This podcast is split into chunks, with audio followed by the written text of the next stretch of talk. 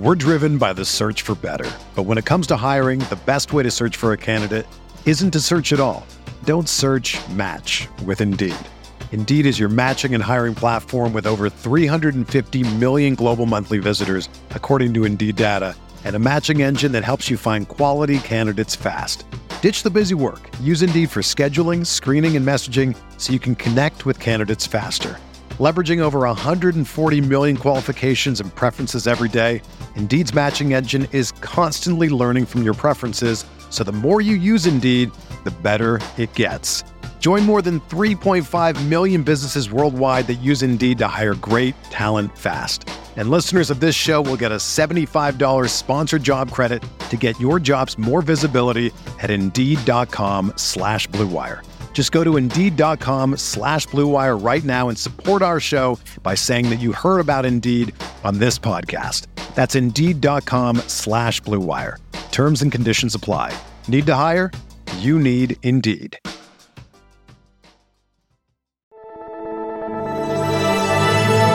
Blue Wire.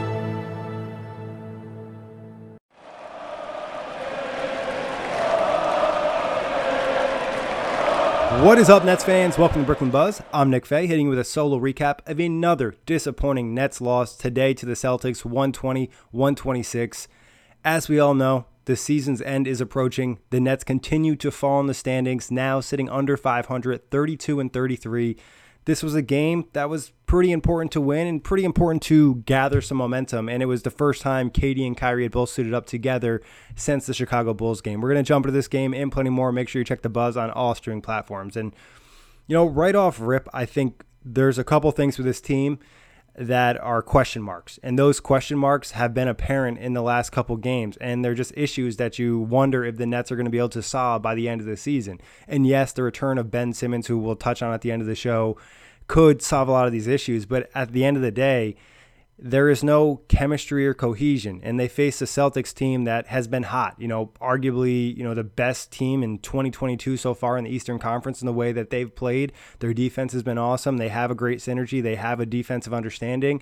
And the Nets lack all of those things. You know, they don't have a great defense. They don't have a great understanding of, the, of what they need to do defensively.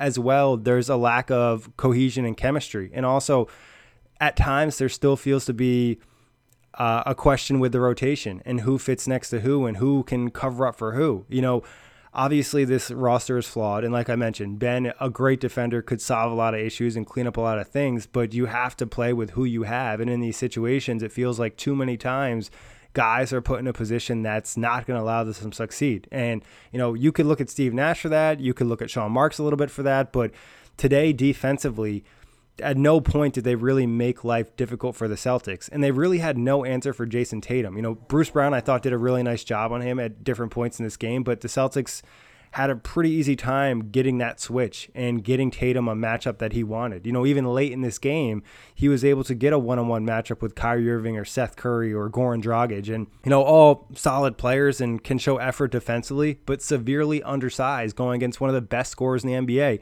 on a day that he had a career game. Tatum finished with 54, 16 of 30, and 8 of 15 from three.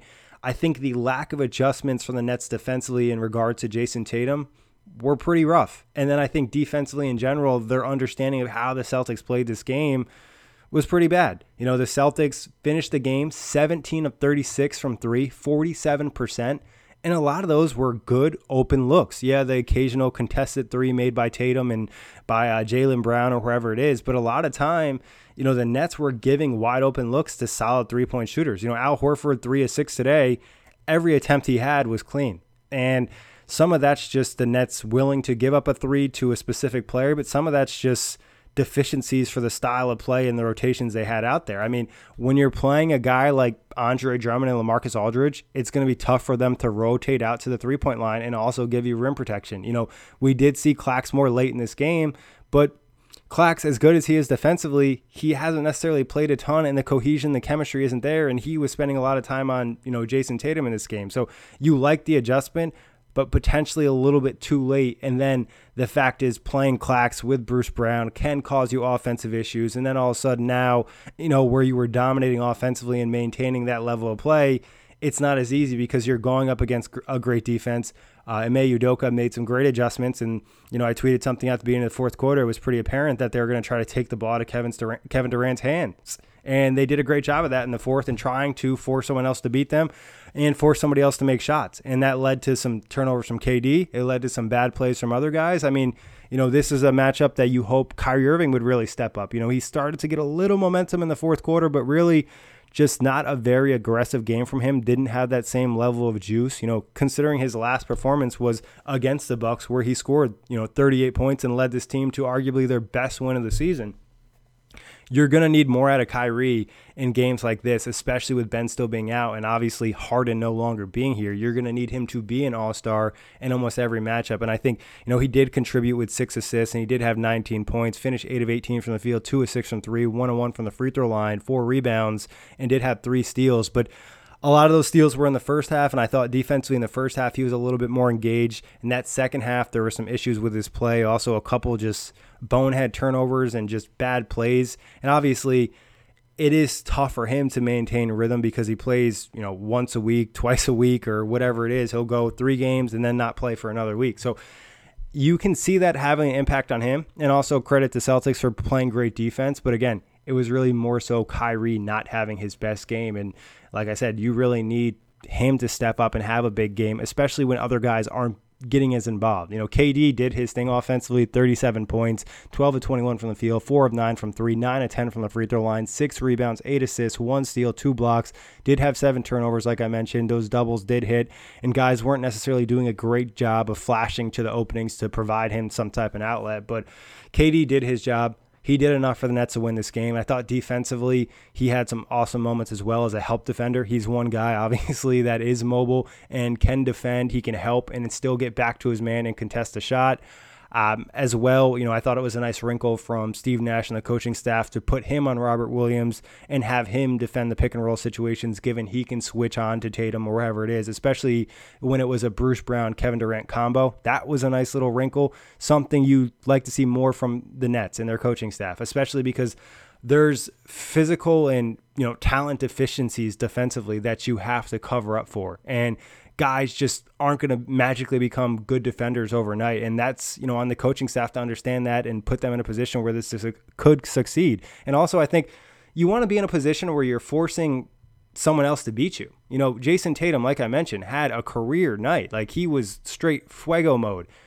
And at times it just felt too easy for him to get his matchups and get his one-on-ones. And that's that's a problem. And that's a problem from the players and that's a problem from the coaching staff. And they just need to be better because in a playoff series, that's just not acceptable.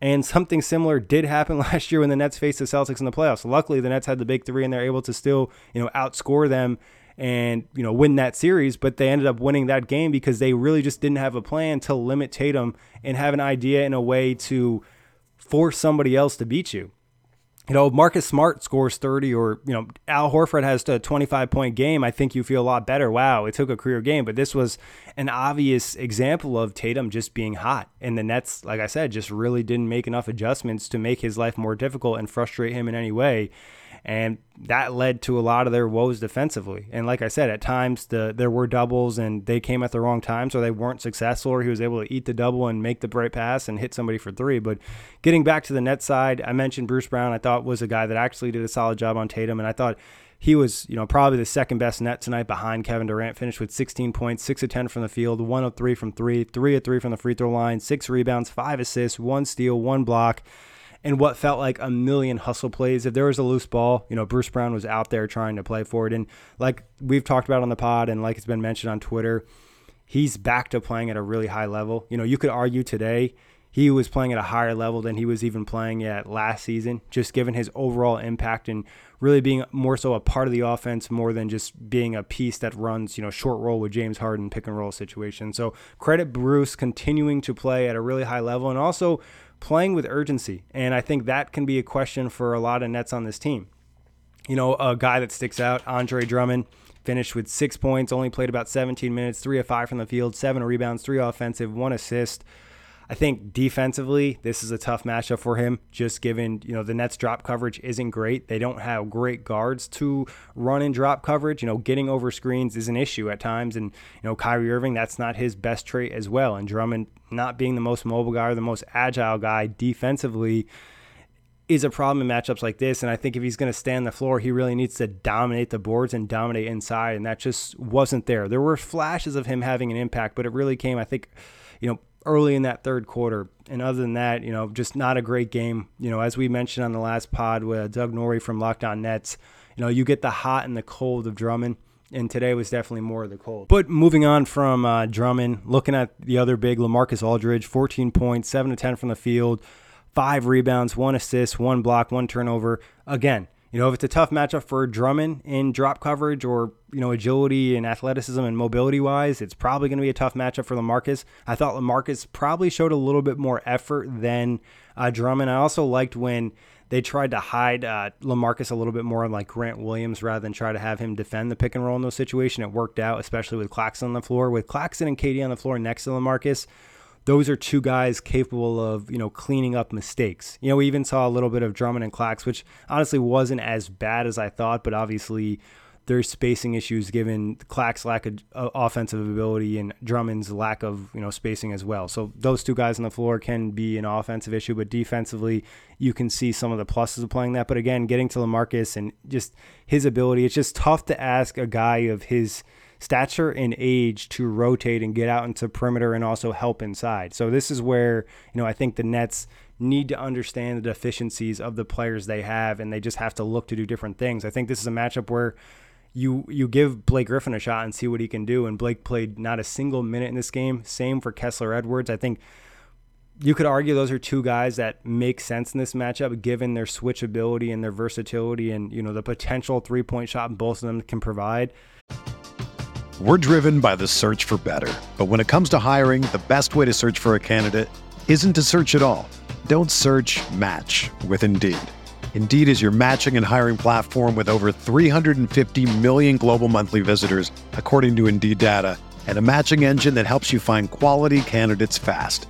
Ditch the busy work. Use Indeed for scheduling, screening, and messaging so you can connect with candidates faster. Leveraging over 140 million qualifications and preferences every day, Indeed's matching engine is constantly learning from your preferences, so the more you use Indeed, the better it gets.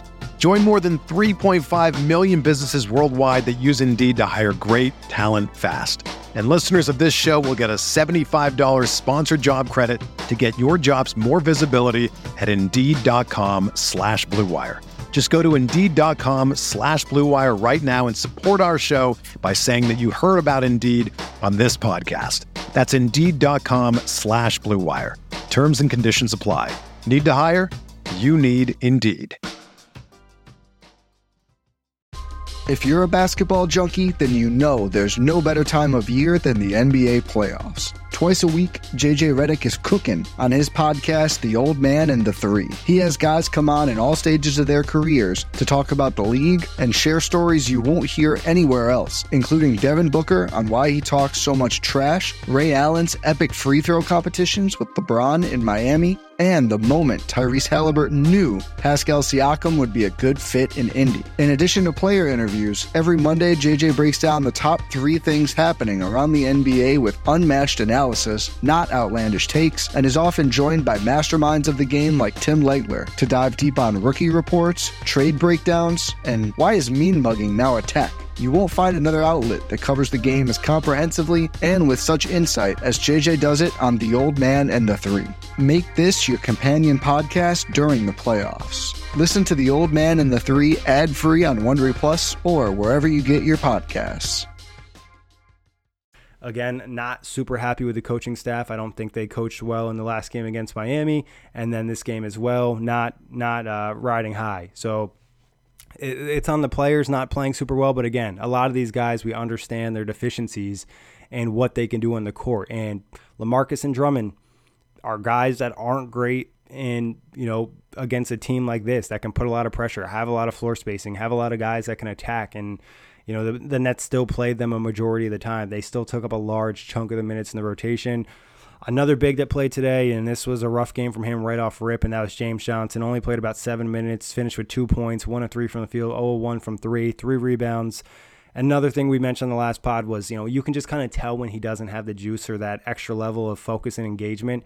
Today was one of those games. I think right off rip, he had a turnover in this game when he entered in, and you just kind of question sometimes why the Nets depend on him so much, given his deficiencies and you know lack of consistency. I think there's other guys that fit with his team and can be successful and I think some of his skills are less valuable if you're not leaning into that true small ball style. You know, we didn't it's not like we saw him play any minutes at the 5 or anything like that. I think at the 4 and it's just tough because if you play him next to Drummond, you're lacking the spacing. If you play him next to LaMarcus, now you have two bigger guys that aren't necessarily super athletic. You put them in a, a pick and roll or a dribble handoff situation, you know, it's probably going to result in a good opportunity for the opposing team. So trying to find roles for these guys and understand where they can be successful on the court is on the coaching staff. And I think that's an area they just have to be better at. And to defend them a touch is like, it's tough when you have so many moving parts. You know, Steve said today, you know, Steve Nash, that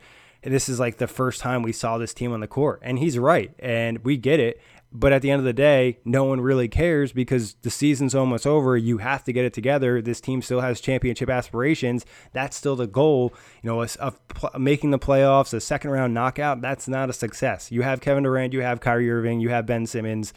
You're trying to win a championship, and that's what the Nets need to do. And like I said at the start, they don't have a ton of time to do that. That's why every minute on the court is crucial. It's crucial to play with pace and play with urgency and find things that work. And, you know, there were some pluses in this game. And I think getting back to clock stuff five a little bit and getting back to switching a little bit more will be helpful. But do they have enough time to define that identity and feel comfortable in that situation? Because with switching, obviously, it, it sounds simple, but the help when you're switching, when to double, when to off ball switch, when to scram, all these different things have to happen for it to be effective. And yeah, you're going to give up buckets. There's going to be times where, you know, Al Horford gets Kyrie in the post and he gets an easy layup or something like that. But those are things that you live with because you're forcing a lesser player to beat you. You do not want to allow a player like Jayson Tatum to have a career night and go off and win the game, not on his own, but a large majority of it was the play of Jayson Tatum today. So, it's it's extremely important for the Nets to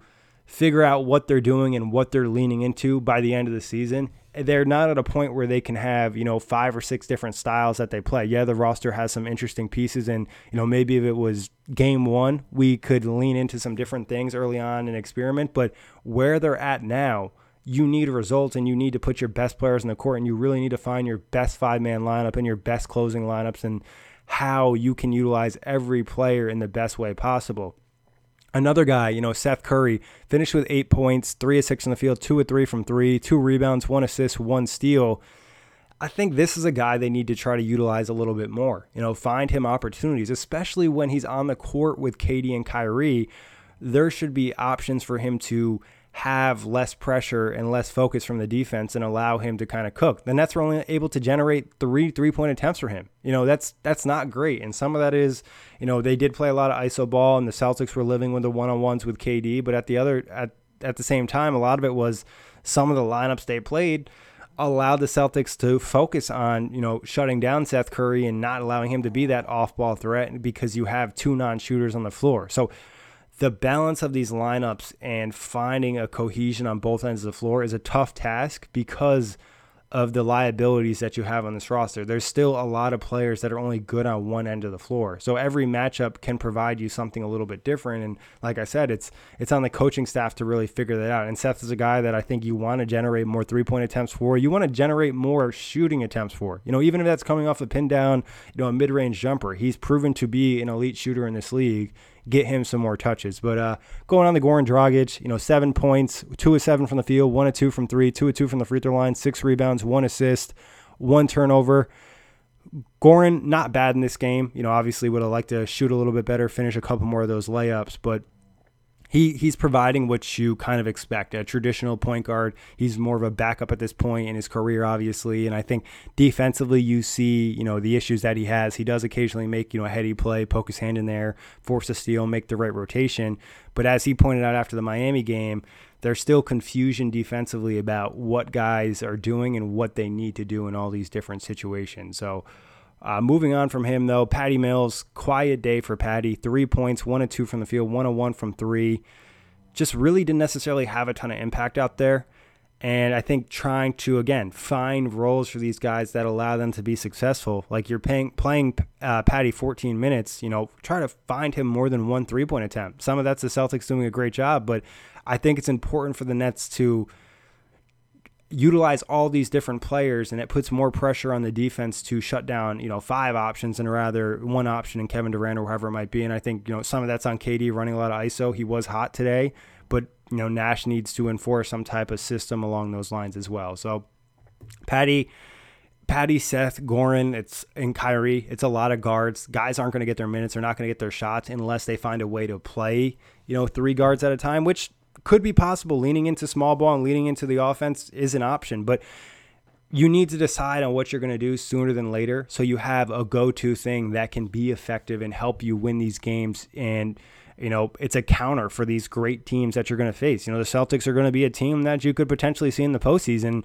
after today's win, they probably feel pretty good about that. Obviously, you know, no Ben Simmons, but still, Ben, we don't know when he's going to come back at this point and how good he's really going to be. And again, another guy that has to be fit in, has a unique skill set, need to find that chemistry and cohesion as well. So, so many question marks and not a lot of time. And it, and it's not like you have a ton of confidence in the coaching staff. You know, it's it's been a rough season for them on so many different angles, but at the end of the day, they're paid to do a job. Their job is tough. There's a reason they're paid millions of dollars, and it's to solve these problems. And this is their life. You know, obviously they do have a, a personal life, but you know, being an NBA head coach takes up a majority of your time. That goes for the assistant coaches too. You know as much as you know it's on Steve Nash, I think it's on the entire coaching staff too. As pointed out in the last game against the Heat, it's not one guy. It's just like there's not really a lot of answers. And as I've mentioned before, you know, the players lose the game majority of the time, but you need to try to put them in the best position for them to succeed. And it doesn't always feel like that's the case. I mean, even Nic Claxton, again, played 18 minutes, uh, finished with five points, one of four from the field, three of four from the free throw line, five rebounds, one assist he is sporadically playing. He's a young player. A young players notoriously need some level of consistency to find the rhythm and their understanding, especially I think for him offensively to find where he can be impactful and impact his team is more minutes. And it just feels like, all right, you know, let's throw you out there uh, in a matchup that's tough against one of you know the best defensive teams, and also we're going to throw you on Jason Tatum and ask you to defend. And I thought honestly, at different points, he did a solid job, and I think defensively, you can see what Clax can do because he's another guy that can recover, that can help and recover, where you can't say that about a lot of nets. And when you're playing so many undersized guards, you're going to need guys that can help and recover. That's why I've been, you know, harping on this for a while. I think Nic Claxton's a guy that you have to probably lean into a little bit more, at least until you get Ben Simmons back. If you know Ben comes in and he can be essentially do almost all the things that Clax can do, that's fine. But at this point in time, you need someone to clean up defensive uh, defensive mistakes, and Claxton can be that guy. And obviously, he still makes his own mistakes. And you know the foul on Tatum at the end of the third quarter. Was it a foul? Wasn't a foul? There was contact at the end of the day, and he's not going to get that benefit of the doubt. So overall, it's it's frustrating. We don't know what's going to happen with this team. There's still a glimmer of hope because Ben Simmons could return, and all of a sudden, you know, they're adding a top 25, top 30 player, an elite defensive guy that can cover up a lot of mistakes, provides a level of athleticism, and you know maybe that'll provide new energy. And Woj mentioned before the game that you know he won't play this week. He will re- be rejoining the team, and hopefully next week he can begin to get some team activities in and get you know as has been noted, the Nets usually require three intense practices. Hopefully, get those three intense practices, get back there on the floor, and give the Nets an opportunity to win some games, find some synergy, and get ready for the playoffs. And honestly, at this point, get ready for the play-in game because they're sitting 32 and 33, tied with Charlotte, who they face in their next next matchup on Tuesday. That's a must-win scenario. But every day that goes by and every game they lose, you lose a little bit of hope for this team and what they can do. And you just think, you know, they could still be talented enough to win it all, but not have enough time to get it together. And that just might end up being the case for this season. But who really knows? We move on. We hope they get the win on Tuesday. Like I said, you know, frustration levels are probably at all-time high for, you know, Nets Twitter, Nets fans, whatever. It's it's getting there and, you know, we hope hope that there's some type of bounce back and there's some momentum, especially when Ben is back. But overall, who really knows? Again, appreciate everybody for listening, especially during the, these losses and this tough stretch of Nets basketball. But as always, you can find the buzz on all streaming platforms. Whether you're a world class athlete or a podcaster like me, we all understand the importance of mental and physical well being and proper recovery for top notch performance. That's why I'm excited that Unifyd Healing is sponsoring podcasts on the Blue Wire Network. Unifyd Healing is a new and super innovative global network of wellness centers powered by Energy Enhancement System, or EE System. If you haven't heard of the EE System yet, then you'll want to listen up. This technology promotes wellness, deep relaxation, purification, and rejuvenation. Wherever you are across the globe, access to a center is easy and affordable. Interested in experiencing the EE System technology for yourself? Go to unifydhealing.com/bluewire to learn more and find a center near you. That's unifyd, U-N-I-F-Y-D, healing.com slash bluewire. No material or testimonials on the Unifyd Healing website are intended to be viewed as medical advice or a substitute for professional medical advice, diagnosis, or treatment. Always seek the advice of your physician or other qualified healthcare provider with any questions you may have regarding a medical condition or treatment and before undertaking a new healthcare regimen, including EE system.